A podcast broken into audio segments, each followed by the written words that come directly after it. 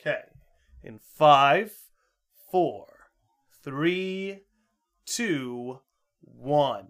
Ladies and gentlemen, episode 12, I present to you the legend, Daryl Collymore, coming out from Charleston, South Carolina. How's it going, Daryl? Man, I'm blessed, man. It's How was your trip? the trip was uh long, but you know what I used to do.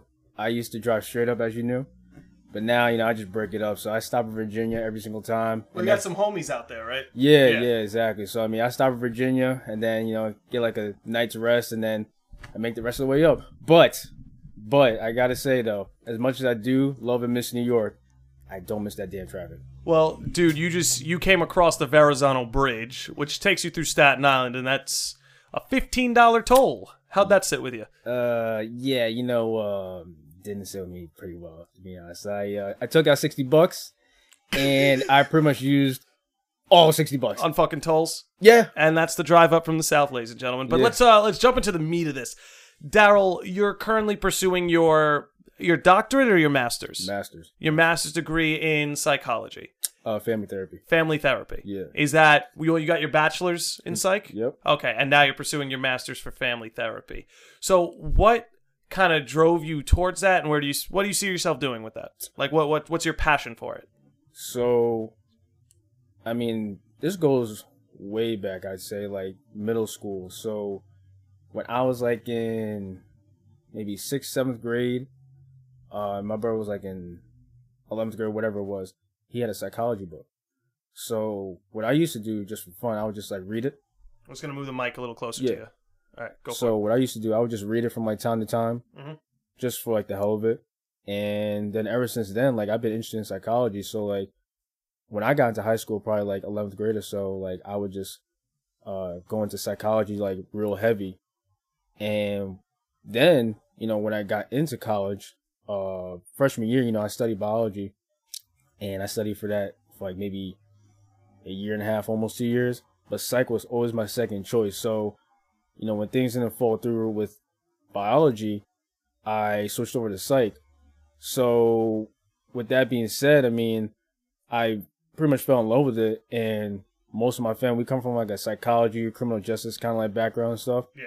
Um. So, uh, you know, I was able to pursue that with no issues, and you know, I feel like I got gypped out of uh, the psychology honor society, but it's all right. You know, I got my degree, so Do you whatever. still hold that grudge all these years later? Does that keep you up at night, Daryl? You know, kind of because I actually got gypped out of Dean's List twice. I should have gotten Dean's List twice in college, but it's okay. Okay, we'll let it go. We'll let it go. We're gonna yeah. move on. Yeah, but uh, to go to go on what I was saying actually about um pursuing my master's. So, um, you know, for the people who don't know, you know, uh, my mother had passed away when I was six, um, and then my parents just recently passed away. My father and my stepmother had passed away, um, you know, early last year. So, like, with all that being said, like, you know, studying family therapy, I think family is always important to me, at least. You know, home is where the heart is and stuff like that. It keeps you grounded. Um, and then like when I was trying to search for like what should I do with like a psych degree, well, it's hard to get a job, so I had no choice but to get a master's. Um, so I looked into family therapy. So I just started looking at various schools, um, ones that were accredited, of course, and I found Northcentral University, which is located in California. And you know, I spoke to the advisor, whoever. I wanted to make sure now that this was no joke because this is the this was going to be the first time doing a curriculum, a whole curriculum online. Like, Yeah, that's a new trend lately. Is a lot of people I know are pursuing their master's degrees online, and I definitely understand the hesitation Mm-hmm. Yeah. with pursuing a degree online. But how's that gone for you so far? oh, I mean, I'd say it's gone great. I mean, of course, now bad habits die hard because I'm a huge procrastinator, and I, I am, I, I'm a huge procrastinator. Um, I mean, and like, even with grad school, I had to repeat like one class like twice Mhm. just because of everything that I've been through, um, within the past year with my parents have passed. Um, so, uh, with that, I mean, it, it's gone well though because it's actually helped me out being a lot more flexible with my schedule. Um, I wouldn't have been able to go on like many vacations and stuff if I had to do brick and mortar. Right. So, and I also spoke with my parents before I even made that decision of doing online. They just told me as long as it's accredited, You're good. yeah, pretty much it. So, um, and you know, I'm always into helping people out too. Like, um, when I went for biology, uh, you know, I just, I don't know, some part of me was just like, you know what, I feel like, and I want, I wanted to become a doctor for people out there who didn't know. Um, I just felt like, you know, giving people drugs like pharmaceuticals, that nature, I just, something just didn't feel right with me. I feel like, why don't we just talk this out first? You could, you could feel that in your gut, huh? yeah, like Yeah. why don't we do something else besides just giving you a whole bunch of like pharmaceutical drugs? You know what I mean? So, that's that's pretty funny. Is you started like pursuing biology, but then you jumped into psych into um, psychology Mhm. to almost create the antidote, so people wouldn't need like pills and Right. things that concerned your bio major. right, So it's kind of like you were you studied biology, but you didn't feel like that was the answer for the problems you were trying to solve. right. You felt psych, you know, psychology was a better Mm-hmm. suit for that. Well, I'll say this: um, I think family therapy works out perfectly for you, personally, because Mm-hmm. I, I'm I'm a blessed human being, and I'm fortunate enough that I can sit here today and tell you I haven't lost either one of my parents. Mm-hmm. You're coming from a place where you've lost 3 mm-hmm. You know, you lost your mother, you lost you lost your stepmother and your father, which tells me that as much as I love my family and understand the importance of family, I think there are a few people in the world who actually understand the importance of family like you do. Mm-hmm. You know, because you've seen it beginning to end. At least with the home you grew up in, you've seen it beginning to end. You still got your brother who An- mm-hmm. Anthony lives in Westchester. Uh, Where does he live now? now he lives with a girlfriend. I think I think they live in Mount Vernon, but th- if they hear about this, hopefully I quote them right. I think I think they live in Mount Vernon, but uh, yeah, if, Anthony, if you're listening, please don't kill me. But but but but yeah, man. I mean, that, that's kind of what I'm getting at. Is like you know, if I was in family therapy and I knew your background, Yeah. I'd know you meant serious business. yeah, You know, I'd know that for you to pursue something like family therapy would mean that you really know the importance of maintaining a family, having a harmonious family, which Mm-hmm. it seems like you had a very harmonious relationship with all, you know, all Yeah. three parents while they were around. yeah, So I definitely think the the track you're on makes sense for Daryl Collymore. right. And to touch on that, I mean, like I've been blessed to have a father, African American father, by that standpoint, who's always been there for me. Because you know, as you hear, you know, a lot of African American fathers are either dead or in jail. Hmm Or they ran. Yeah, You know? exactly. Yeah. Yeah. My my father has always been there for me and my brother, and you know, for the whole family pretty much. He always been a loving and caring man. Bro, he was a gentleman to me in the few times he met Yeah, me. You exactly. know? Yeah, So- no, he was an upstanding man. 100%. And this was a this was a guy who grew up in the hood, Uh, where, where'd he grow up?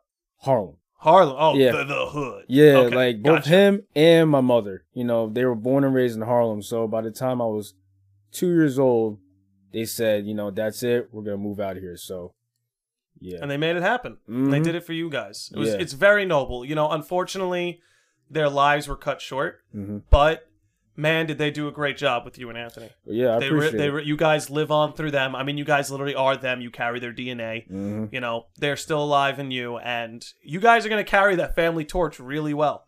Yeah, man. know? Yeah. So I just, you know, I just tell people, you know, yo, my brother's the one with the girlfriend, so don't look at me, you know, as far as like, Yeah, the yeah, legacy. That's yeah, not that- your job. yeah, Yeah. exactly. don't look at me, guys. Like, it, you know, look at my brother. So yeah, But but what speed of you got? How, how are the ladies in Charleston treating you, Daryl? How are Uh, they? you How are the Southern Belles? they doing okay? yeah, you know, they're they're they're there. You know, I mean, you know, they're there, man. You know, but nah, in all seriousness, in all seriousness, it's good. It's good. Good. Yeah, it's good. B B plus A minus. What, what, what what's the letter grade? Oh yeah, I definitely say a B. Yeah, B, oh, that's good. yeah, yeah. Is, yeah. is that enough for Dean's list? man, that damn Dean says, "Oh man, you know, shoot, that that was a case. Shoot, yeah, better be enough." But uh, yeah, man, nah, it, they're good though, man. So um, yeah, they're they're good. They're good. They're good. Yeah. yeah, they're good. Well, I'm happy they're treating you well, and I'm happy you're back up here in New York. Um, we're gonna have a great time. But before we move forward, there's something I wanted to ask you about. So, for those of you that don't know, uh, Daryl and I actually met in the orientation of our college, Mount St. Mary College, up in uh, Newburgh, New York, murder capital, New York, holla. Mhm. Um, and uh, we'd pr- we pretty much linked up right away yeah, and we were friends. Um, I think we both gathered that the two of us just like to goof around and laugh at silly shit, mm-hmm. uh, which worked out well for the both of us. Mhm. Uh, what would you say? And you, if you can share it, because I'm sure we're gonna have a lot of people that went to college with us that are listening. hmm What would you say is? I'll give you two questions. You can answer either both or just one. What would you say is your most embarrassing moment in college where we met? And what would you say is your fondest or most favorite memory from college? And uh, shout out to uh, everybody from MSMC that's listening. Appreciate you. Uh, let's see. Embarrassing moment. I can. I don't know if this would be the most embarrassing, but I can say probably one of the most embarrassing ones was uh that time, uh sophomore year when we were all out in the back in the back or whatever, and you know I'm not gonna put that person. You you, spa- you stage names. You stage names. Uh, let's see. Uh, Melanie. You know. Uh, Melanie. Yeah, you know, they were uh yelling at me saying, "Hey, you know, uh come inside whatever." And guys, you know, I had a little I had maybe one or two too many Oh drinks. wait wait wait wait! This is the night where Steve and I are jamming in the in the back of CC twenty one. Yeah. Okay, okay, Yeah. So um yeah, from what I remember, uh, you know, from what you guys had actually told me, though, Melanie was saying, "Hey, Daryl, come inside with her." Blah blah blah. And for You know what? They need some backstory. Daryl had it. Daryl had his fucking eyes on Melanie for months. For uh. months. Okay, you're underselling this whole damn thing. Uh. You're sitting there. It's like two o'clock in the morning. We're on campus. Daryl's sitting on a bench with his headphones in, and Melanie opens the door and is screaming at you, "Daryl, come inside! Come here, Daryl!" And it. And what did you do? I, I hope you were listening to something good because the rest of us froze, looked at you, and we couldn't tell if you were playing hard to get. We couldn't tell You if know- you were like what was. you know what? I don't even know. I I really I try to like block that out of my head because I I want to say it's not true, but from what you, Oh, it's true, baby. yeah, see, well, from what you guys keep telling me, it's true, and I'm just like so I'm so disappointed in myself because I could have, yeah, Melanie was a sweetheart among other things. mm-hmm. yeah, um, you know, she had uh, you know, that uh, you know, that boyfriend of hers. The gay guy? Yeah, That guy was gay, Daryl. It's not her boyfriend. Stop making excuses. oh no, man, I, I How he- many times is it going to take for that guy to dress up as a woman for you to accept that he's gay? Like- yeah, I, yeah, you're right. You know, the, you know, the, the pajamas, the what you said, the pajamas, the what else, the slippers or something. It's just, it's just, it's your, your, your rebuttal to, to that was that man is not gay. He shook my hand. Yeah, guys. Uh, yeah, yeah. You're just in denial. I am still in denial to this day about both things. But hey, you know, we live and we learn. Yep, Hey, yep. that's that's what happens. But um, I say that was probably one of the most actually, actually, Ooh, freshman year is another embarrassing moment. I'm sure freshman year has a host of embarrassing moments, but Yeah. please go on. So you know, for the listeners out there, you see me. I'm a pretty calm, collected kind of guy, right? But Absolutely. when I'm in college, you know, I had, had a little bit of fun. We'll, we'll just put it like that. Had, had a little bit of fun. So um, Extracurriculars. yeah, Yeah. A, a lot. You're Uh, very active on campus. yeah, a lot. Yeah. and I was not studying either. Um, so was, hey, we made it. exactly, exactly. Uh, so there was one time actually. Uh, I think my yeah, two of my friends came to visit. Uh, shout out to Simon, shout out to Freddie, and I forgot the other guy's name. Oh, Ray. Shout out to Ray. So those three guys, they came out to visit me, and this is the weekend that we all came back from Christmas. Do you remember that one? Yeah, yeah, yeah, yeah. Guzman. Yeah, yeah, yeah, yeah. So like, I you know I was going back and forth with like beer and liquor. You know I was all I was feeling great. Like I was feeling absolutely great. So you know we we get to the party and you know I'm just like, you know, let's, how do they say it now? Lit? Yeah, I was I was lit. Yeah, We called it turned up. In Yeah, our day. turned up. In Yeah, exactly. day, we called it turned, up. Yeah, exactly. Now it's lit and all this other stuff. So yeah, we get to the party, whatever. You know, we're having a good time. Blah blah blah. So fast forward to that, I remember I was talking to Simon, and we like the game was on. Like there was a Celtics game on, Mhm. and I think this was at uh it was at Greenhouse. It was at Greenhouse, I think, on the top of Greenhouse somewhere. Um, so I remember we watching the game, or whatever, and I kept drinking my juice. And I told Simon, I was like, hey, you know, uh, I'll be right back. I use the bathroom, whatever. So I told him like, wash my drink. So I come back, whatever, and I take a sip of my drink. And I was like, either I was really drunk, or someone put juicy juice in it.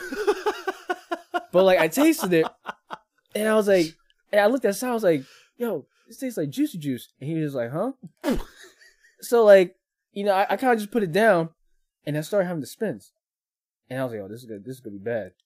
And mind you guys, you know, I just I love to eat and I had spaghetti that night. So um Which we're gonna we're gonna get into your eating habits later, but yeah, please exactly. go on. Yeah. So I remember I put the drink down and then like I started having the spins. And then I remember I just kinda like sat there. And then I turned and I looked at Simon. I was like, Simon, I say, What's up? There was a garbage can. Right, like it wasn't that far away from me. But I grabbed it and it started puking. In the garbage can. I don't know for how long, but it for it might have been over an hour. Cause I remember I kept throwing up and throwing up, and I know there's people there who probably remember too. Um, and I remember there's like a whole big crowd around me, and because I had spaghetti that night, people thought I was throwing up blood. So But it was tomato sauce. yeah, Okay, like, okay. yeah, and actually, um, there was like a few nursing students or whatever who were like our friends, like, oh my god, like they they had like uh you know wet paper towels on my back or whatever, and like rubbing my back. They like, did oh the nursing thing. yeah, it's like, oh my god, you're like, call 911. And like, I'm yelling in the garbage can as I'm puking, like, no, guys, I'm fine. like, I'm fine. It's just spaghetti. yeah, exactly. Like, I'm fine, guys. Like, I, I banged the, like, the, the garbage can, like, hey, I'm just fine, whatever. So, um, after that whole thing, from what I remember, um, I went up, like, I got brought upstairs, and the captain of the basketball team, he let me, like, crash at his house, like, on his bed, though. I don't know where he slept. He Oh, probably shit. slept like some girls out there. But that's from what I remember like that night. And then I woke up the next day and I was just like, what the happened? Like, I looked around, it's all quiet. And I'm looking outside, it's like the sun's out and everything. I was like, get out of here. Get the hell out of here. So I just like ran out the house. So I get back to the dorm, whatever, and you know, I I think I took a nap, whatever, stuff like that. Woke up, got some food, and, and I remember there was people like uh, in the dining hall were kind of looking at me like, "Oh, there he is, there he, you're alive, you're alive." I was like, "Yeah, yeah, why?" He's like, "You remember last night?" I was like, "What happened?" He's like, "You puked in the garbage can for like hours." I was like, "I did." Like, "Yeah." I was like, "Oh shoot!" So I got done hearing that in the dining hall, and then I got done hearing that when I was uh, at the gym. I went to go play basketball, and I walked in, and it was um, it was Kevin Ryan and all them. the squad. Yeah, they were always looking like, "There he is, there he is." I was just a big man on campus for the day. yeah, I, I just I was I just felt defeated because I was like, man, like I You were a freshman, bro. Yeah. It's the nature of the beast. You know, I'm shocked. I'm shocked you chose that story. I could have sworn you were going to choose another story. Do you know which Oh, one I'm alluding to? I think so. I'm about You- to jump into yeah, it. go ahead. You go remember ahead. the pool table there? You like pool, Yeah. Mr. yeah, the pool table. Okay, I, I know we definitely have some listeners that have heard this story before, but check this out. Uh, this was back freshman year. This isn't much longer after your story because this is maybe what February or March of freshman year. Shoot, might have. No, no, this is before because I was in SACAC during this time. So this is right at the end. So this Yeah. is just before that story. Yeah, yeah, yeah. So chronologically, this is about November, December. Um. So we go to a party, and the squad is me, Daryl, Steve, who will be guest producing our episode on Saturday. Stay tuned for that. And the uh, the fourth character, someone we're both very fond of, but given the nature of the story, we're gonna change his name to Bill. yeah. So it's me, Daryl, Steve, and Bill. Mhm. And we go to a party and we had a great time and we came home and we're still really we're we're really we're really drunk. You know, we don't want to go to bed yet. We still want to hang, so we go down into the um the dorms basement Yeah. to hit up some vending Yeah. machines. And by the way, not to cut you off, but that I think that uh that basement used to be a morgue for people who don't know. My cousin went to that school, so you know. Yeah, So keep that in mind this basement used to be a morgue. yeah. Just have to say that. Yeah, I'm glad you did. Uh, create some context. So we're at the vending machines, and um, Bill decides he wants uh, Three Musketeers bar. Mm-hmm. Bill puts the dollar in the machine. He punches at the Three Musketeers, and it doesn't come out. Bill is really fucking pissed. This guy starts kicking the vending machine to try and knock the candy out. I just want my candy. And like all we kept thinking about is all those people who die with the vending machines mm-hmm. falling on them. So eventually, instead of just putting another dollar in the machine, we decide it's not worth it. Let's go back to the room. But then Bill spots something. Mm-hmm. He spots something across the room. It's a pool table. Now, Bill was a very strong fellow, and he took a lot of pride in how strong he was. Mm-hmm. So he goes for the pool table, and he says to us, Fellas, I am going to lift this pool table. Me, Steve, and Daryl, all in unison, were basically like, hey, man, that's not a good idea. Let's just go back to the room. We'll hang out. We'll watch some stupid shit. And he was like, nah, man, I gotta at least try. so this guy goes to lift the pool table. He flips it. The legs snap off, and we all start running up the stairs, hysterically laughing. We get back to the room. Uh, we're basically in hiding after we've broken the fucking dorm pool table, or rather, I should say, Bill broke the pool table. And we spend the night in Steve and Bill's room. You know, wake up the next day, we go about our business just fine. And maybe a month goes by, and we didn't hear a thing. We didn't hear a thing from anybody. No. But then suddenly we all are getting calls to go meet with what would you call them? Residence Life Yeah, the director and uh, the uh, head of like head of security. So we meet with the director of Residence Life and the head of security. We'll leave their names out. Mhm. Um, yeah. excuse me. Um, so the lineup is they're going to interview me first. They're going to interview Steve second, Daryl third, and Bill fourth. Now I want to point something out. There were cameras everywhere around that pool table. Mhm. They have it on tape who flipped the pool table, Yeah. but they invited us in. Mm-hmm. Now, I'm in first, and they sit me down and they say, Do you know why you're here, Mr. Landi? And I was actually having some problems with my uh, freshman year roommate. Another story for another day. Um, so I was like, Oh, you know, is, is it because me and my roommate are having trouble? And they were like, they kind of froze and they were like, No, this is in regards to a pool table.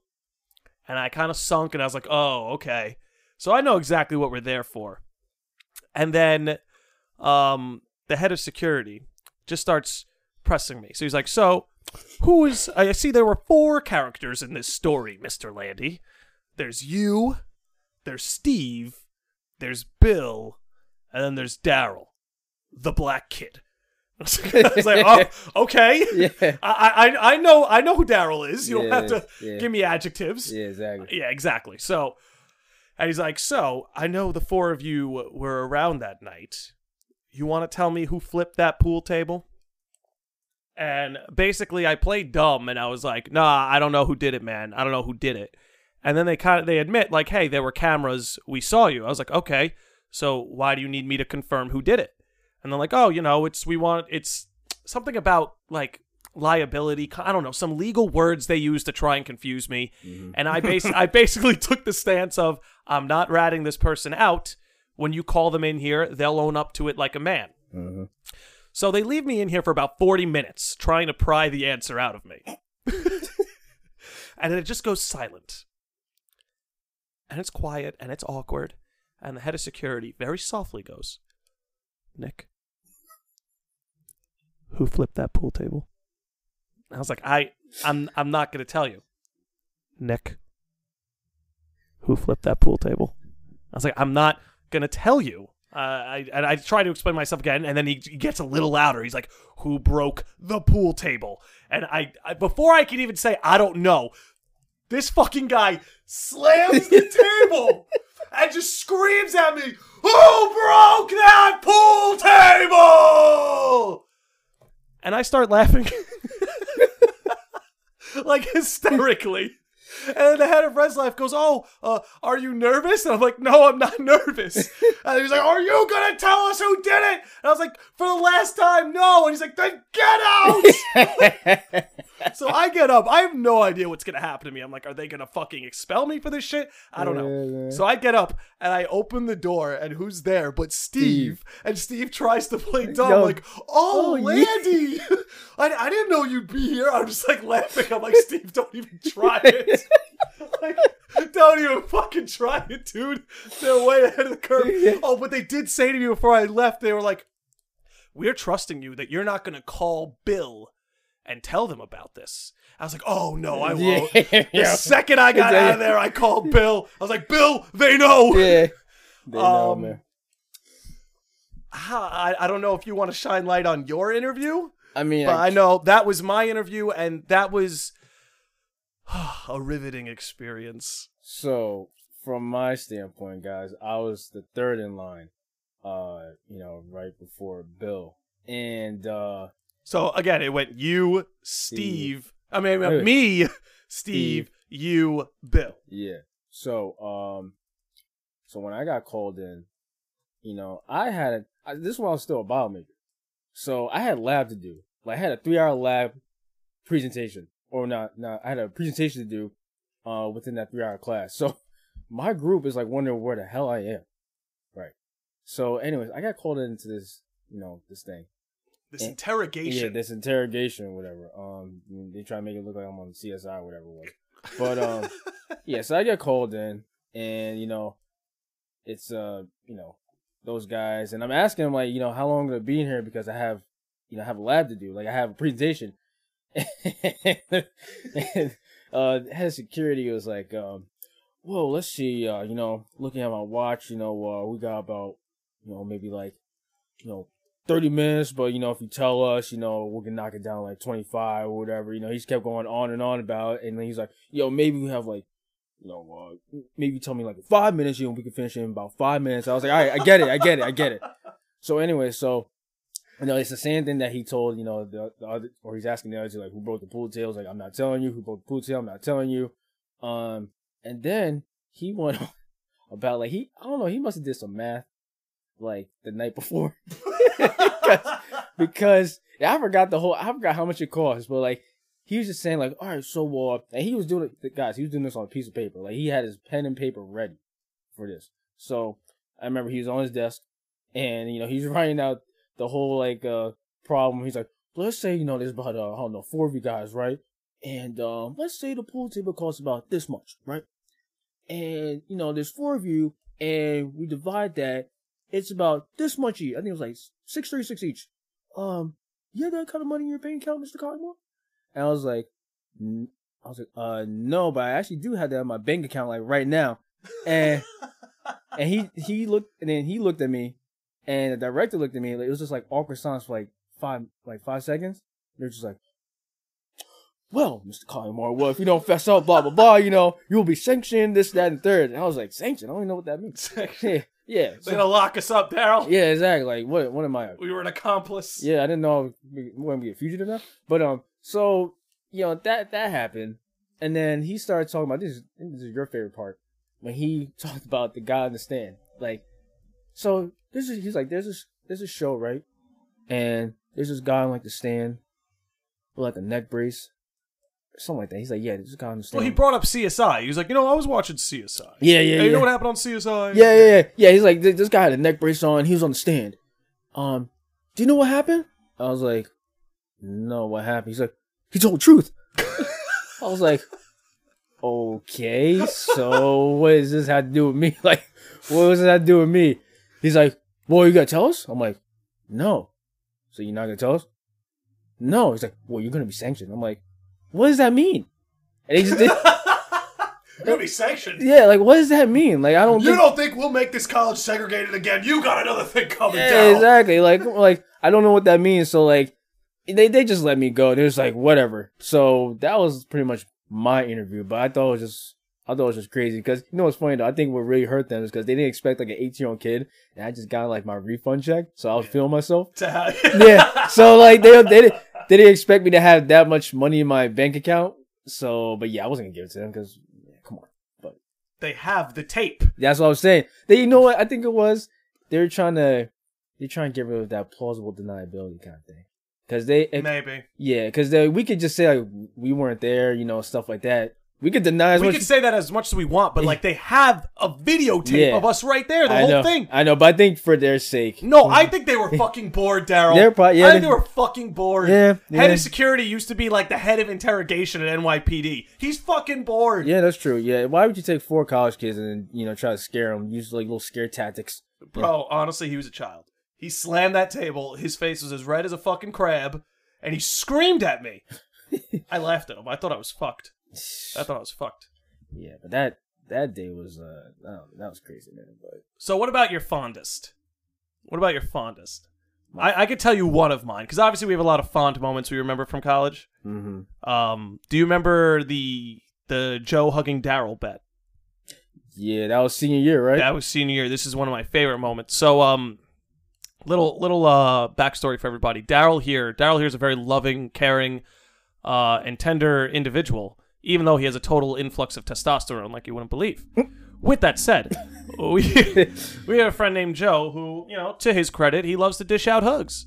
Um, he used to love hugging Daryl. Now, Daryl's Daryl's not. You're not a touchy guy. You're not a very touchy feely guy. yeah. You know, it's not your thing. So Joe would do it because he knew it would piss you off. so we eventually made a bet. Steve and I bet Joe fifty dollars that he couldn't go one year without hugging Daryl to piss him off. Now, three hundred and sixty-four days later, Joe came up to visit us, and me, you, and Steve all got into a room, and we were like, "Okay, here's what we're gonna do. We're gonna set up a game of pong. We're gonna get Joe really drunk and, you know, get him a little twisted." hmm So we're gonna play a game. It'll be Daryl and Joe versus me and Steve. We'll make it come down to the wire, and then we're gonna let Joe get the winning shot. And when Joe gets the winning shot, Daryl will hug him, Joe will hug him back, and we will win. hmm It was a beautiful plan. Joe comes over just like we just like we suspected. We're playing the game. It's during a party, and everyone's having such a great time at this party. Like it was a really Yeah. good one. Yeah. But the four of us were stuck in this perpetual pong game because we got down to the last cup each. Yeah. And we waited like a half hour, Hour, yo, for that- Joe to fucking sink the final yeah, I cup. know, man. It's like that. That shit was. there came a point after 20 minutes. Steve and I looked at each other. I was like, "Do you even care about your fifty dollars anymore?" And he was like, "No." So Steve and I started trying to win. Joe sinks the final cup. You hug him. He hugs Hugs him back. back. We He- start going Yeah. crazy. You see poor Joe. bless you. Mm. You see poor Joe hanging his head, and he just went home. Yep. he left went back Defeated. to Staten Island. Defeated. Bottom lobster Defeated. goes back to Staten Island that night. That's one of my greater victories in college. that yeah, speaking about fond moments, I mean, this is gonna circle around Joe, but uh, there's It's okay. there's that time where I think, uh, oh man, I'm drawing a blank. There was uh, someone with driving, something with driving. Okay, so obviously this has to do with Joe. Yeah, he he did something. Uh, The- he- oh, this when his he, he blew his tire? Yeah, yeah, tell tell that one. Yeah, that one, that one, that one. Yeah, Well, yeah, that's when he went. I felt so bad. You, me, and him went to get food or something. yeah. And we came back, and we Joe drove us, and and we get back to the to the to the dorm, and we get out, and as we get out, we just hear a.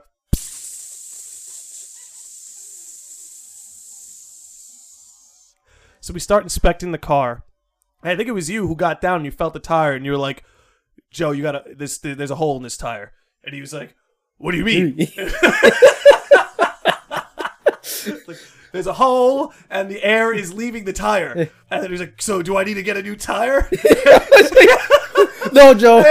and then you were like, Yes. And then there was that there was that pause. And then he just went, Fuck And at that point, you and I looked at each other and we were doing our best to hold in the laughter because, like, we felt, Yeah. I mean, like, you feel bad, Yeah. but it's also hilarious. like I get it, man. Like I get the car problems. Like I, I dealt with that all the time. like, like I had an old Pontiac, guys. For those who don't know, I had an old red Pontiac. It was a '99. It was beautiful on the outside, piece of shit on the inside. Well, Like, this is like when we got we got snowed into your car in the middle Yeah. of that blizzard. If yeah, you remember that, but yeah, go on, go on. Yeah, yeah, it, yeah. We, it was. We're it was just trapped in Daryl's fucking car. Like guys, like if, when I tell you, like Thank God, you had a good playlist. Yeah, like guys, when I tell you that my car had starting problems, like my goodness, I would literally be stuck in the parking lot for thirty minutes trying to start that damn thing. Like it, it was, it was, it was embarrassing. Like I remember like senior year when um I took a death and dying class, right?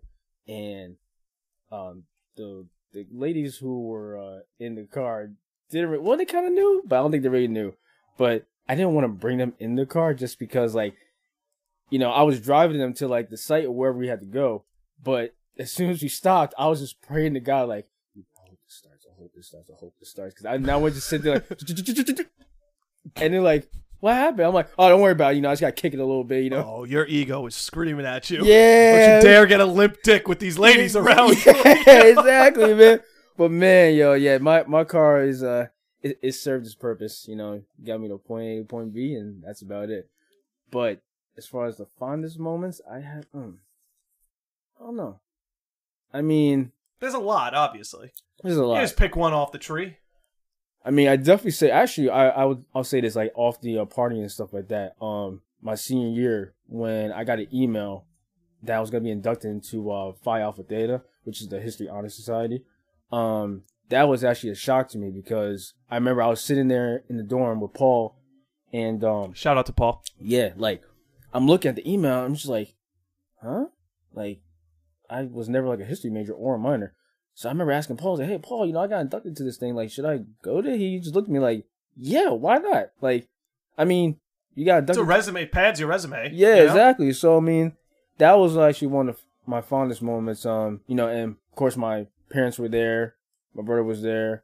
Um, another fond moment I say is when um during track season, um, you know, I did uh track freshman year, uh, junior year, and then senior year. So senior year was the year that I really wanted to like break records and stuff.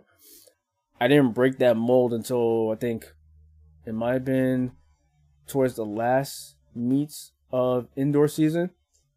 Um, I mean that year, like I was really training hard to like trying to break my personal records or any of the school records and stuff like that. Um, but uh, I say that year, you know, just doing PRs and like holding school records was like another fun moment. And then You, you put a lot of effort into your senior year, which was like the exact opposite of what I did. but, but you put a lot of effort in. You broke track records. You got inducted into societies, and yeah, you know. got a degree. know. Well, no, it was good because it, it allowed you to hit the ground running. And you know, we graduated in what maybe seven months later. You and I moved to Charleston. Yeah, Have yeah. a good time. Which, speaking of which, you remember that roommate we had? The one before Travis. We love Travis. The one before Travis. Andrew. Well, before we get to that, but Uh, we can, we can Bef- before we get to that, before we get to that, let's Okay, just. okay. I just want to say, go for it. you know, the whole Charleston trip. Now, I want to say, you know, our friend, our dear friend, who couldn't be here with us because he's too busy being lazy. Uh, our dear friend Seth. Oh yeah, Seth. Yes, he Seth. he was the one who told us about coming down to Charleston and has the audacity to leave us like months after. But he graduated, so whatever.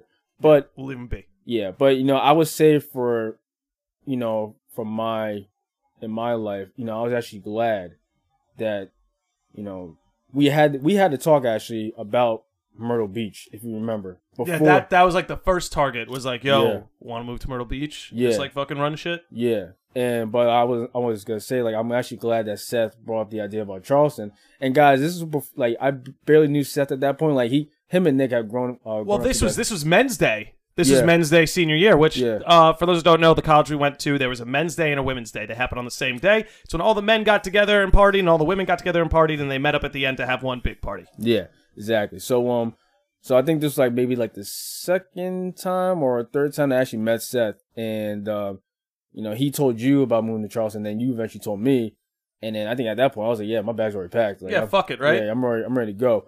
But um, reflecting on that, almost four years later, I'm actually glad that you know I was able to move away from my home state and you know live in a different state, and you know to for personal growth Mm-hmm. Likewise. you know, stuff like that. Um, you know, I didn't realize how much growing up I had to do, you know, once I moved out of the house. Um, and I hear you, bro. yeah, and you know, that was the thing too. Like my parents, you know, I I spoken to them about possibly moving out. Um, so just jumping back back to the whole like family thing again. Yeah. Um, junior year coming back from Thanksgiving break, um, my parents and I were in the car and we were having a discussion. and that discussion was, was about them wanting to move out west, which is what they always told my brother and I since we were little. But it seemed like it was gonna be uh coming into reality, you know, as I got older, eventually Mhm. when I graduated. So they're like, yeah, you know, um, you know, we were thinking about moving out to uh, Nevada, blah blah blah. You know, I was like, oh yeah, like when? He's like, oh, you know, probably as soon as you graduate, or like maybe a few months after. I was like, wait, really? Like, yeah.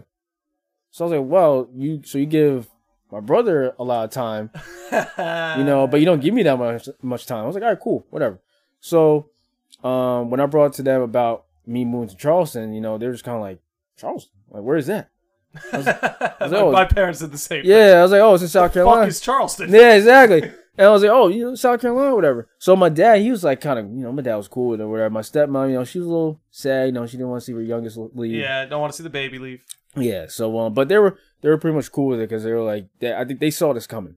They they saw this coming. I wanted to move out of the house. So Yeah, yeah, yeah. you know, I think Well, that you've always been an independent guy. yeah, and that that was the thing. That I think that was one thing that they never had to worry about with me as far as like you know wanting to have my own thing and stuff like that. So when I broke it down to them, like, hey, I'm gonna be doing this, going to school, they're like, cool.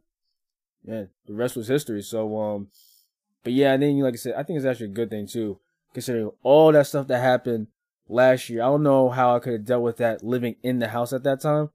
Um, you know, Well, I, I, I want I wanted to bring up a broader perspective. Is you know, you and I we moved we moved out of our parents' homes right after fucking college. hmm You know, college ended and we jumped. We hit the go button.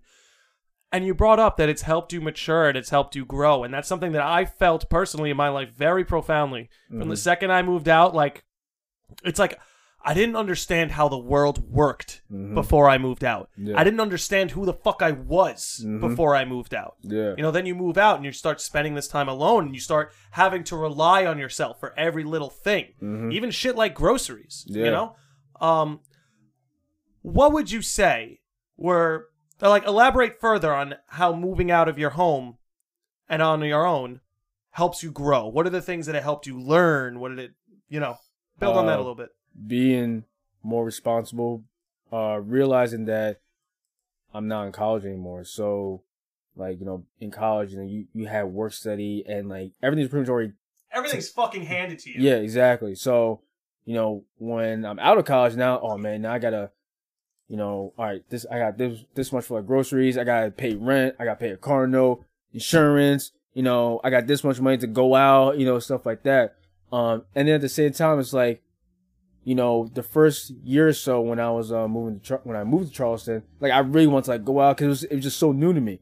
Oh so, yeah, and it's a fucking awesome city to yeah, go out in. Yeah, Like anybody, like highly recommend visiting Charleston. By the way, yeah, food is out of this world. The nightlife is out of this world. Mhm. Go go on. Sorry, I just need to Yeah. punch that in. no, that's fine. But um, like I remember those first few months, and you know, I wanted to go out so bad, but I remember like when I asked you or uh, you know, our, old roommate Jesse if you want to go out, you say no, I'll stay in this, that, and third. And you know, in my head, A lot of that had to do with me saving money. A Yeah. lot of that. yeah. See, for me, I was just like, man, I want to go out. I, I went every single time. Yeah, like, you were just trying to party, baby. Yeah, I respected it. I mean, yeah. I, you know, we went out, we went out, uh, you know, frequently enough. Mhm. But you're right. Most of the time, I was like, nah, man, I'm staying in. yeah. You know. Yeah, and um, you know, learning from that, I'm like, you know what? Not not everyone's gonna want to go out. You know, not everyone's Yeah. gonna have the same like viewpoints or you know whatever as you. So you know, when you moved out, Jesse moved out, and then you know Travis came in, he moved or whatever. Seth left, his roommates left. You know, and that was know just you've seen a cycle of people come in and out. Yeah. To the city of Charleston. and like I told people all the time, like about the stories, like, hey, I had I knew like a few people when I moved here, and now they're all gone. Like they Mhm. all moved to New York or wherever, moved back to New York or wherever. Um, so I had to learn how to, you know, do things for myself. And I remember I had a conversation with um my friend, and she was telling me, you know, sometimes you know going out by yourself is usually the best time. And I was like, and you know, I'm I'm a real you know, laid back, quiet kind of guy. I really don't like to. I like to socialize, but I really I don't really go out there to like you know, be like, oh hey, you know, stuff yeah, like that. Yeah, yeah, yeah, yeah. You know, I had to kind of like work into that. Even so, like, um, I'm still working on it, but um, you know, I had to realize that, you know, some you know, sometimes it's best to stay in, stay in the house. Sometimes it's best to stay in the house. You know, because over the years, like I've seen a lot of things like on TV and you know, there's a lot of people who are our age that are like dying, this, that, and the third, because they've been in the wrong crowd. And I've heard, like, I, ha- I have people, girls, who say that, like, I overthink things. And I'm just like, well, why you say that? And then they'll explain the reasoning. And I was like, oh, you know, you, you make a fair point. And then I tell them, like, this is why I am who I am today because, you know, I don't have, you know, I don't have my parents anymore. So I gotta, I had to like fend for myself at all times. Like, so I may overthink things because it's like, all right, what would my father do in this situation?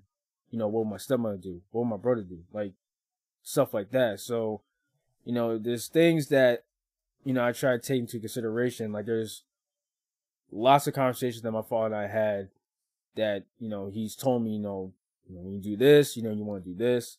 Um, watch out for this. You know, don't do this. Stuff like that. So I always try to keep that in mind, um, when I'm going out and about. Um, so, you know, I put up a post on Instagram that you saw and many others I saw my latest post, um, about my three parents. Yeah. And, you know, for like the past year, you know, I've been real short with people at work or, you know, like real reclusive or, uh, you know, Isolated. yeah, isolated and stuff like that. And you know, like I said, it's just because of what I've lost. Like I just don't know who really has my back anymore. Not saying that you know you guys don't, of course, but the people who are always there, Well, it's the foundation, man. Yeah. The fo- the foundation's gone. Now Yeah. you have to build your own foundation. yeah, And that's a heavy burden, man. yeah, You know, that that's kind of what I was bringing up before. It's like someone like me, like you going into family therapy and stuff like that. It's like you have perspectives, wisdom, knowledge, and experiences that me and many of the people who are going to listen to this podcast can only fucking imagine. mm, You know? mm. But go on, Well, imagine, but I wouldn't want you to experience right now because I of mean, course. But it is something we're all going to experience. Exactly. Yeah. Um, I just didn't feel like I just didn't think that it would happen to me at such a young age, like losing both my stepmother and my father. Um, because I just, you know, especially with, especially with your dad, because it's like that's like your number one hero Yeah. growing up, you know.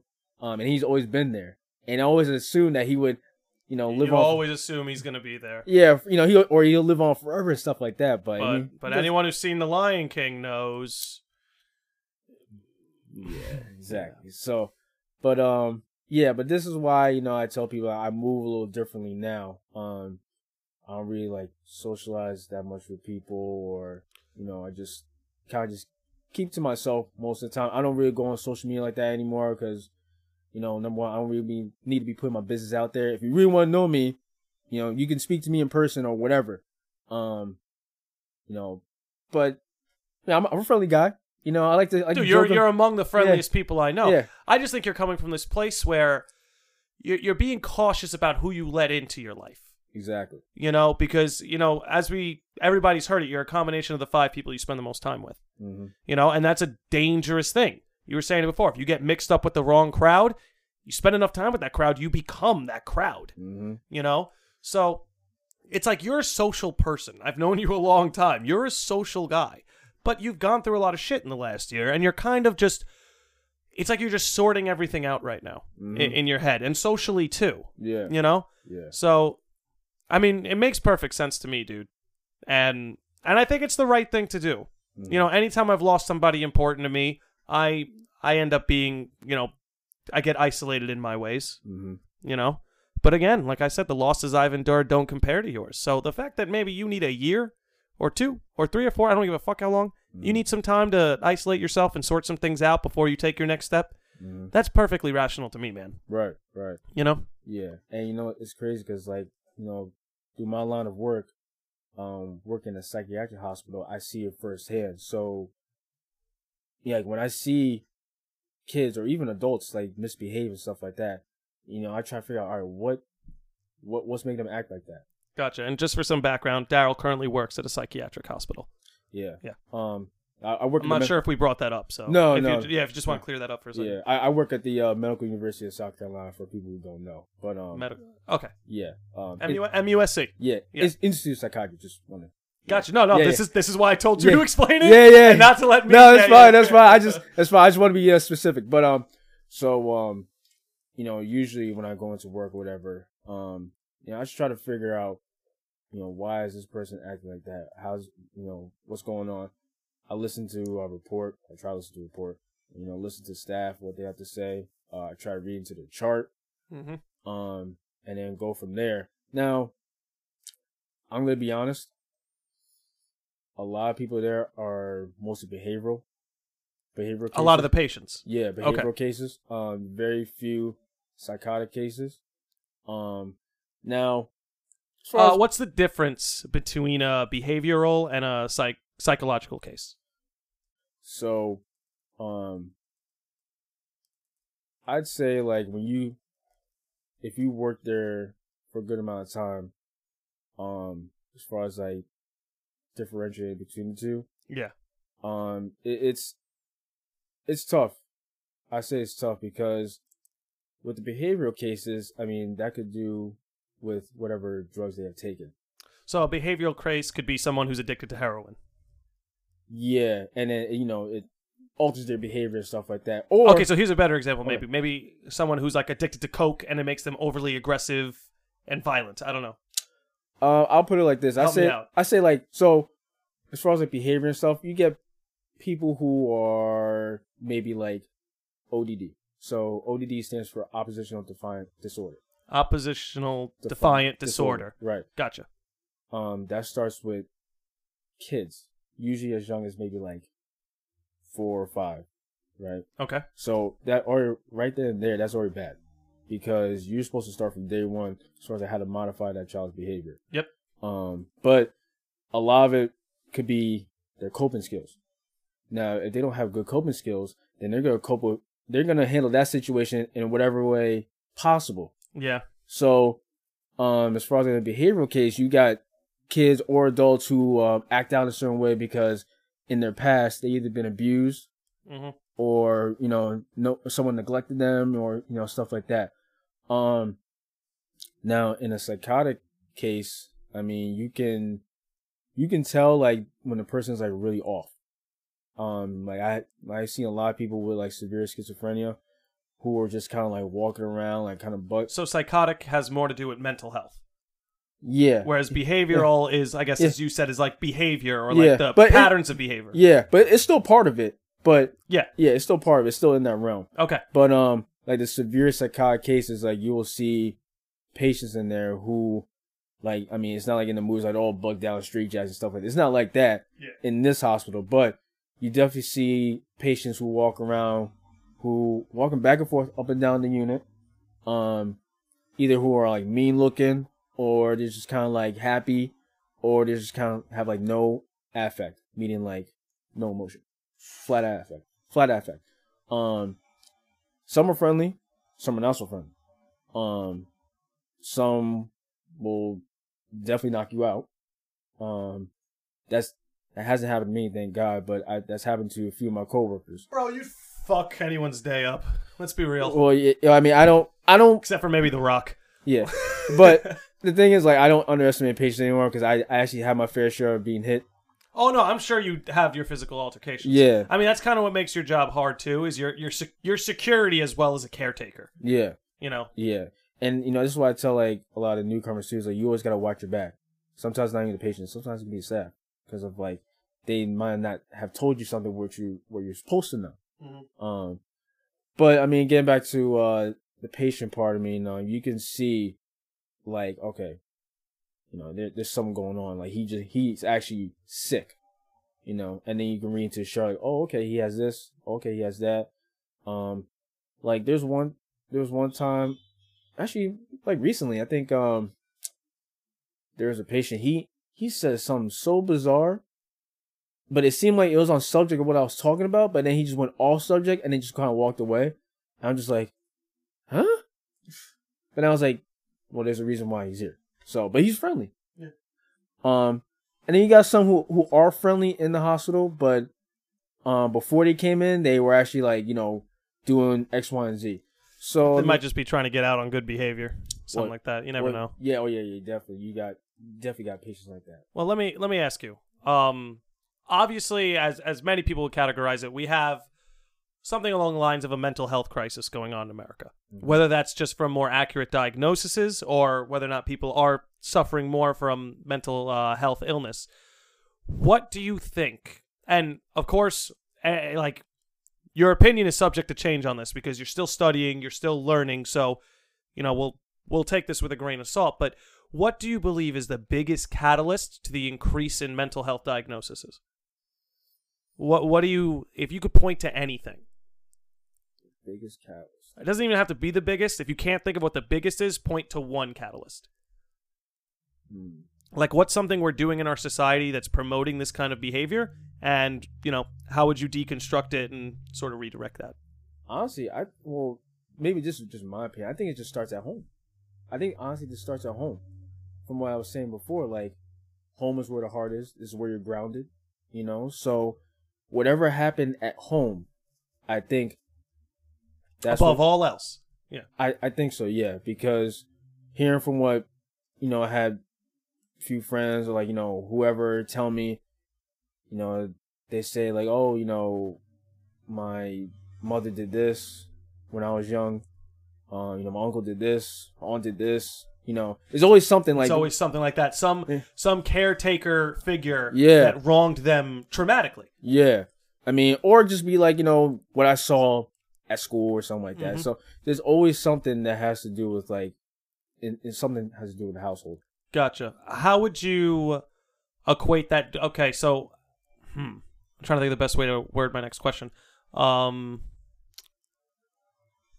how is someone, and maybe you weren't talking about this specific mental health illness, but what about people who are bipolar? Is that is that connected to something at home? Did they come from a volatile home?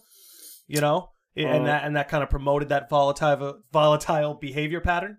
Um, it, it could. So okay, Yeah, it could. Um, you know, there there's been cases that are actually serious, and then, I mean, there's been other cases where you know you got people who are bipolar because like you know they're they broke up with like the boyfriend and stuff like that. It's, yeah, yeah, yeah. Some- yeah I feel you. I feel you. I some you. little little cheese like that. But I mean, no, you definitely have like your severe bipolar uh, cases because you had uh people who said like, oh, you know, so and so had left me, or you know, or so and so was bipolar themselves. So Gotcha. what people sometimes don't realize that you know this stuff can actually be passed down um biologically. Yeah, genetically. Yeah. yeah, yeah, yeah. Yeah. Absolutely. yeah. absolutely. So I mean, it, you know, because sometimes I I catch myself like, man, why why are you acting like that? And then we meet like the parents, they're like the same way, and I'm like. oh, Yeah, it's like, oh, well, the apple doesn't fall far from the tree. So let me ask you something. Do you think we as a society keep looking to institutions to solve our problems when the truth is those problems are not only rooted at home but can be solved at home? So for somebody who say is bipolar because of the volatile um, atmosphere in their home, do you believe if that home can sort themselves out and not be as volatile in their behavior and be a little more steady and calm, do you think that could help alleviate alleviate some of the bipolar symptoms? And I guess, and again, We've only scratched the surface on mental health, so you and I are basically playing guessing games right now. I just want to acknowledge that as we move forward to anyone who might be listening. Yeah, I think I think so. Um, I think a lot of times it's like, I, I'll put it to you like this. So, you know, I'm, I'm you know, mental health. They, well, people who look at mental health, people who want to invest in mental health, they won't really invest because it's like, why would you invest in something that necess- doesn't necessarily have a cure? You understand what I'm saying? I understand. So, and you know, it, it's hard. It, it's hard to deal with mental health. Like, I, I just, I don't really see a cure, but I definitely see how we there's some way we could definitely improve. I- Alleviate symptoms, Yeah. and, and make it easier. I mean, I've seen it in my own life. I, I've got a lot of people in my life who suffer from you know mental health issues, be it depression, schizophrenia, Mhm. bipolar. I, I know plenty of these people, and if there's anything I've seen alleviate their symptoms more, if not make these thing make these symptoms go away, it's establishing some sense of community, establishing like a, a a group of friends that they can rely on. I have seen that do so much more than any pill could Right. you know so is when you want to get into family therapy uh, i think it's something you were getting at before when you're saying why you hop from biology to psychology do you believe that in family therapy you could be attacking the root of these mental health issues Definitely. and that's kind of what's guided you there Definitely, because with family therapy, what makes it so unique and different from like psychology and all all the other uh, professions is that um you you have to deal with it systemically. Mhm. You have to deal with it from a family based perspective. And my professors remind me of that all the time when I'm doing my own papers. Um, like I just recently did a paper, uh, my last class. I had to do like a whole scenario of like I had to like you know uh type up about like a kid and a parent. What were the issues? You know, I'm the therapist, and what did I do to you know do X, Y, and Z stuff like that. Um, and I actually got a good grade on it too. So, Nice. um, yeah, I mean that's that's the big thing is um, I believe it all starts at home, and then if and, not, do you, and do you believe it can be maybe not fully repaired, but it can also be repaired at home? Not Yeah. fully repaired, but yeah, yeah, definitely. And also, I, I want to say this too. I, I don't want to knock you know, you know, pills as like all all bad and stuff. no, they have their utility. Yeah, Anti- exactly. antidepressants have their utility. Yeah, exactly. Absolutely. I just say don't don't let that be the end all be all, or let that be like the cure all for what you're experiencing. You know, it, it, it definitely like you said, uh, the community or like you know, communication. That's number one. Yeah. Communication. You you gotta have communication because if you don't, then now now there's something in between that is you know holding everything up. So, um, yeah, I I, I just think that um, you know, there, there's something else. You can always do something else before we get to that point of using pharmaceuticals. Well, let me ask you something. For anybody who's listening, who's got friends and family or loved ones who are suffering from mental health issues, for anyone who might be listening that's suffering from mental health issues, uh, what would, if you could, what what would be your advice to them? How to help a loved one who's suffering, or how to help themselves who are suffering? Um, well, I sit down and talk with them. Um, and if you see, if you see symptoms, or if you're not sure about what exactly it is, Mhm. and you see, you know, ask around, ask around. Hey, you know, my child, or you know, my my mother or father, you know, they're experiencing some symptoms that are like kind of like bizarre and stuff like that. Um, so just maybe like talk with them, and then like, you know, maybe even bring someone else in, maybe like a family friend or whoever. And if things start to get worse, um, I would try to maybe see like a therapist. Okay. Uh, now, now the thing with therapy, I know it's like a stigma, you know, kind of. Uh, you know, it's like you know, if you've been to therapy, it's like, oh, you know, why go to therapy for, you know, blah blah blah, X, Y, Z. Therapy's not a bad thing. It's not a bad thing. Not a lot of people do it. People look. It, it's like what you were saying before. You you put communication at the top of things you can do to help, right? Yeah. And a therapist is somebody who you can not only communicate with, it's someone you can objectively communicate with. Mhm. That person doesn't have any any attachment to your family. Right. That person doesn't know your history. There's not going to be any sort of inherent biases Mhm. with that person on you personally. Right.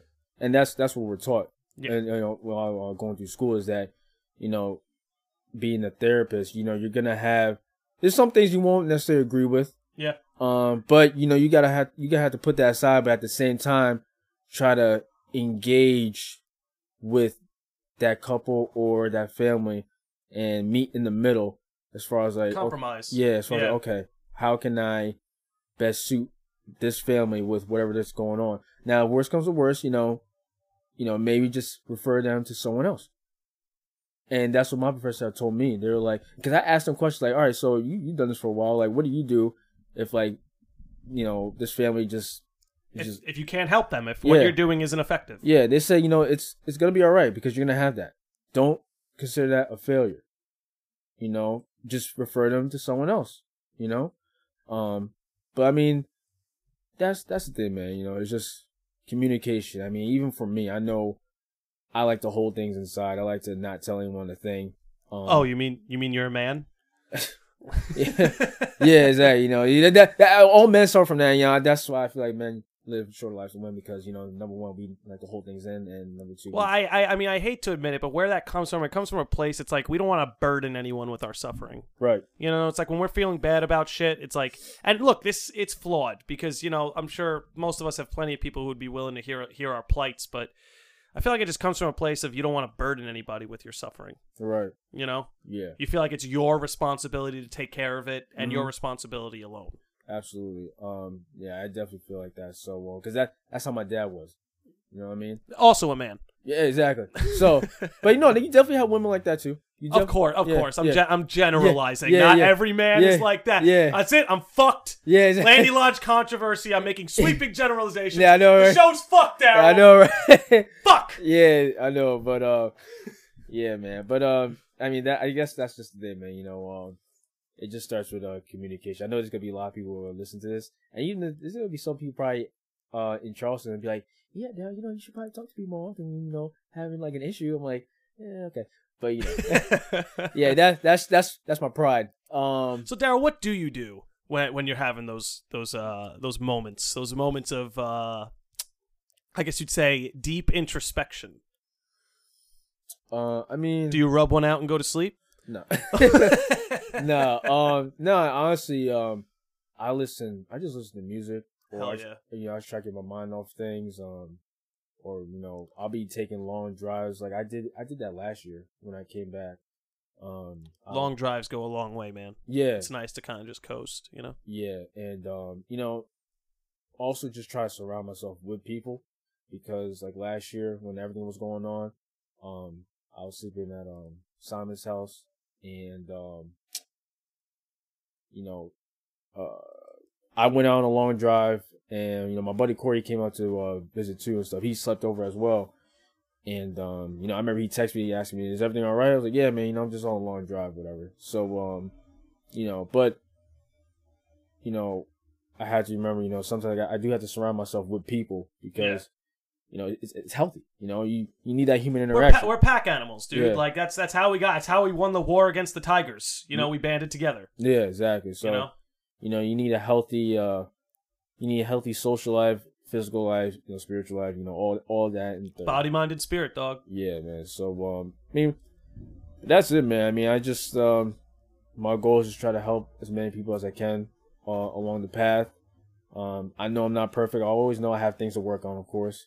Um, but you know, I just try to hold on to whatever my parents have taught me, and um, you know, just try to be the best man I can be. That's that's all I can do.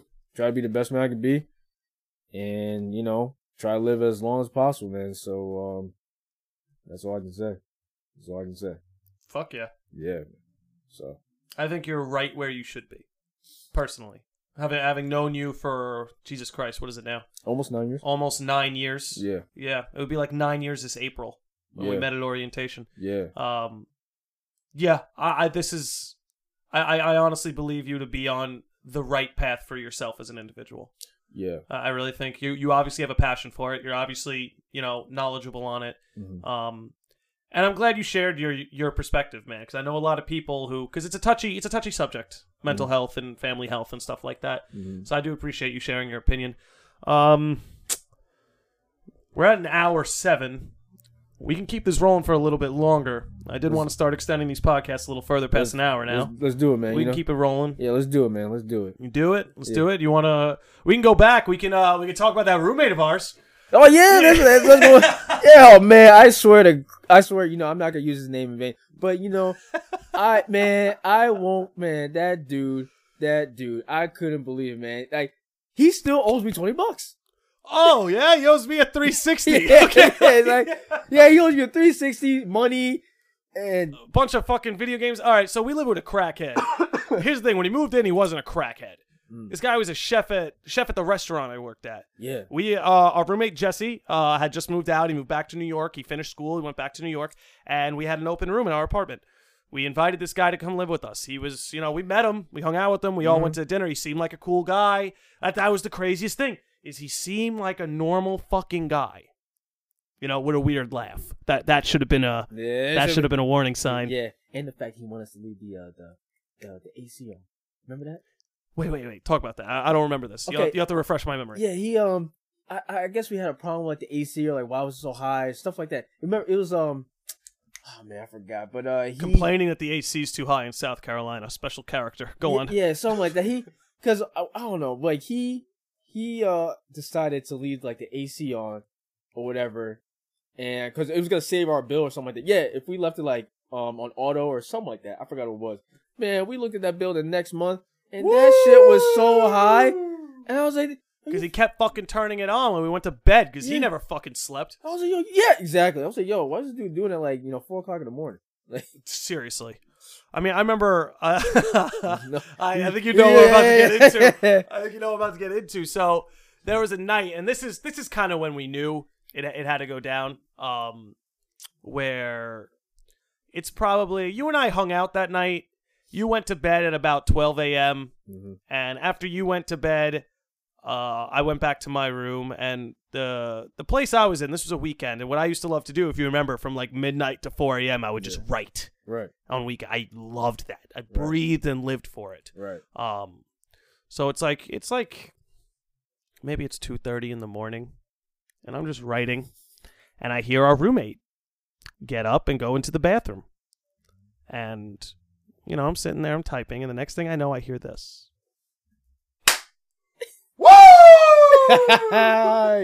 yeah.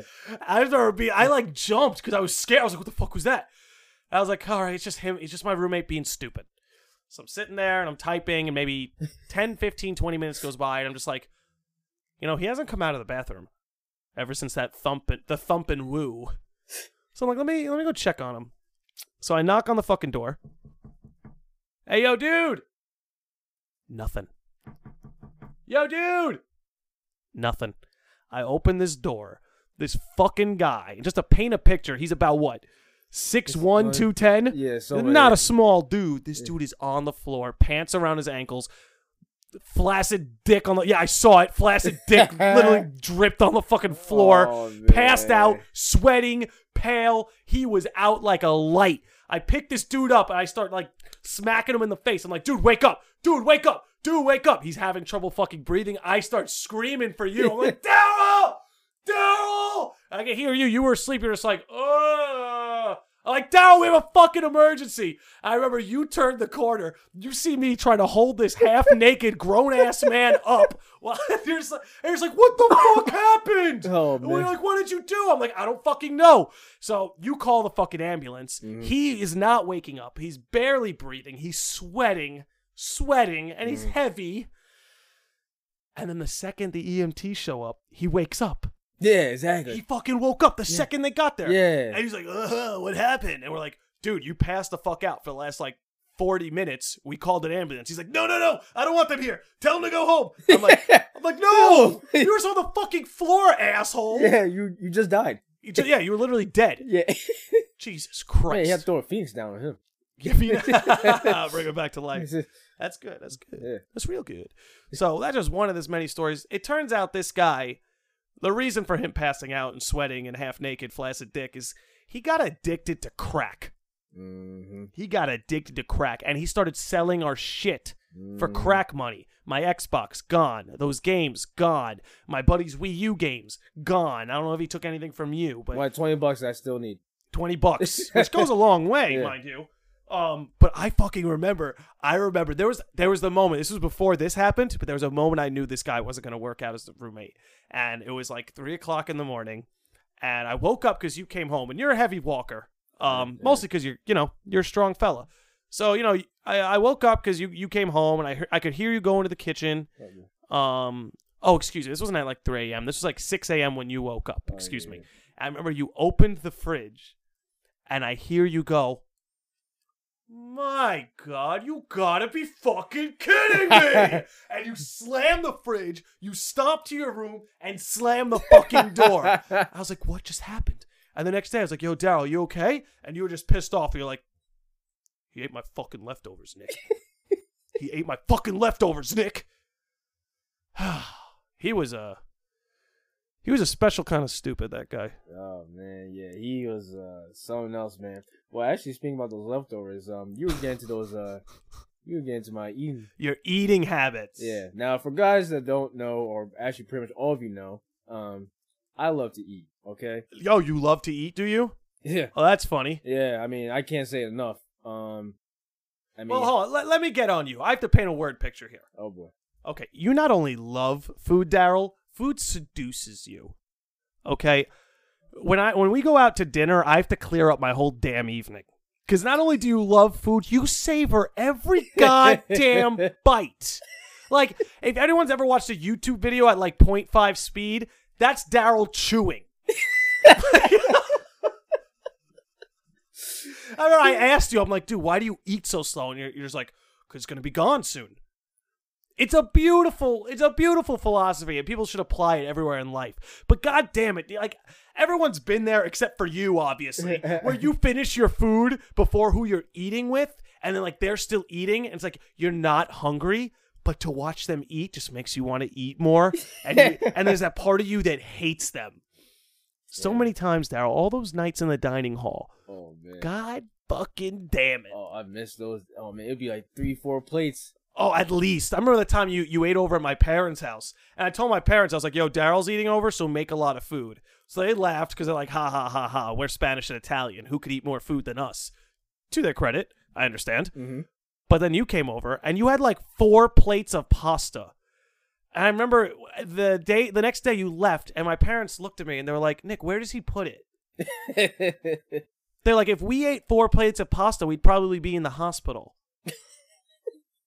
it's just like you loving food is like it's like next level. It's like I, I know there's a story our buddy Colin loves to tell where it was Men's Day. mm-hmm. Oh. Yeah, yeah, yeah, Men's Day, and this dude has got a beautiful girl on his lap, and we knew who she was, and she was very sweet, and uh, on his lap, and Daryl has. Uh, uh, what was it? a hamburger in one Oh, hand boy. and a hot dog bun in the other hand. This girl is all over him. But Daryl can't be distracted Oh. from the food. You it's like she didn't even exist, Daryl. oh, You were eating this hamburger, eating this fucking hot dog bun. Then she eventually gets up and leaves, and then you had the nerve to walk around the party going, "Hey, uh, has anybody seen her? I, I, don't, I don't know where she went. Oh, what could she Uh. possibly be mad about?" Ah, yeah. uh, Okay, bottom line, Daryl. Sex or food? Rest of your life. What do you pick? For the rest of my life. Rest of your life, sex or food? What's the choice? Um, uh, I'm gonna, I'm gonna, I'm gonna, I'm gonna give you some. I'm gonna extend olive branches. No more sex, but you, that you can still masturbate. No more food, but you still somehow are gonna get your nutrition. So you'll be fulfilled, but you either have to do without the tasty meals or the women or dudes if you like dudes. I don't know. no, no, But is it no more sex or no more food? What's the choice, Daryl? Make a decision. No, I, I had a guest who got very mad at me because I tried to make him make a decision. Don't you dare be the same. Make a decision. No, I, I got nah. The, the women have to be there, man. I had to, I had to go with the women, man. You would choose the women over the food? So let me ask you something, Daryl. Why, when you had a choice of Wait, women wait. or food, Eh, did you choose the food? All right, hold on. Okay. Asterisk.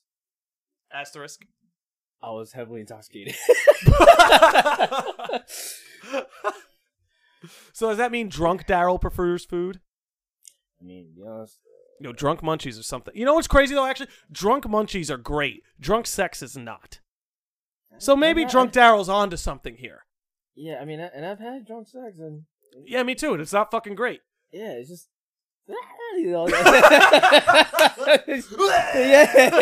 hey, it's just like yeah, it's, yeah, you know, Ugh. yeah, but Ugh. but yeah, but eating food while you're drunk is like you know, Oh, because if you're like solving the Yeah, problem of yeah. being drunk, yeah, it's satisfying. You know, it's it's like you have sex when you're drunk, and it's like your stomach starts turning. You're Yeah. afraid you're gonna puke all over her. yeah, and yeah, yeah, yeah. Sorry to create a bad image for everybody. You ever puke on a girl? No. Me neither. No, well, you know what? Oh, oh shit. Speaking about that, Yeah. man, just recently, like last weekend or so, um, I'm standing in line for the bathroom, right? Oh boy. Yeah. And this dude out of nowhere, like I'm just standing here right in the right in front of the bathroom, I'm the next one in line, and this dude comes out of nowhere, he's just like, I was like, all over my jeans, and I thought I thought I evaded him just in time because I saw him, and then I thought, and I Oh, moved. Wait, wait, where were you? Where were you? Where were you? Um, I was at the bar. Oh, you were out and about. Yeah, like I was at the bar, and, and I thought I evaded him just in time because I was like, whoo, like, I missed that one. But then I looked down, I'm just like, son of a bitch. Not fast enough, Daryl. Yeah, he got me, man. Gotcha. I was so pissed. Did he at least buy you new jeans? Hell fucking no. He's drunk as shit. He That probably dude fell, just went yeah, away. he probably fell down the stairs. But yeah, man, like that shit pissed me off. I was like, but you know, it's just jeans, so It's just jeans. Well, speaking of genes, you left biology for psychology. I think that was a great decision. mhm. Um, I'm very proud of you, and I'm Appreciate very it. happy about where you're moving towards, and even where you are right now. Um, you've been a brilliant guest. I'm afraid we have to wrap it up, um, but I can't thank you enough for making the trip up here, uh, coming on here, it. spreading good vibes and wisdom to all my listeners. Appreciate it. Um, everybody, this is Daryl Collymore. Uh, how can they find you on Instagram?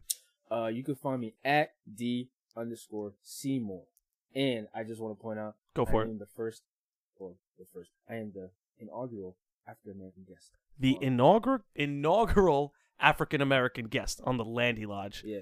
Take that, LeBron. Fuck you. Yeah, I won't shut up and dribble.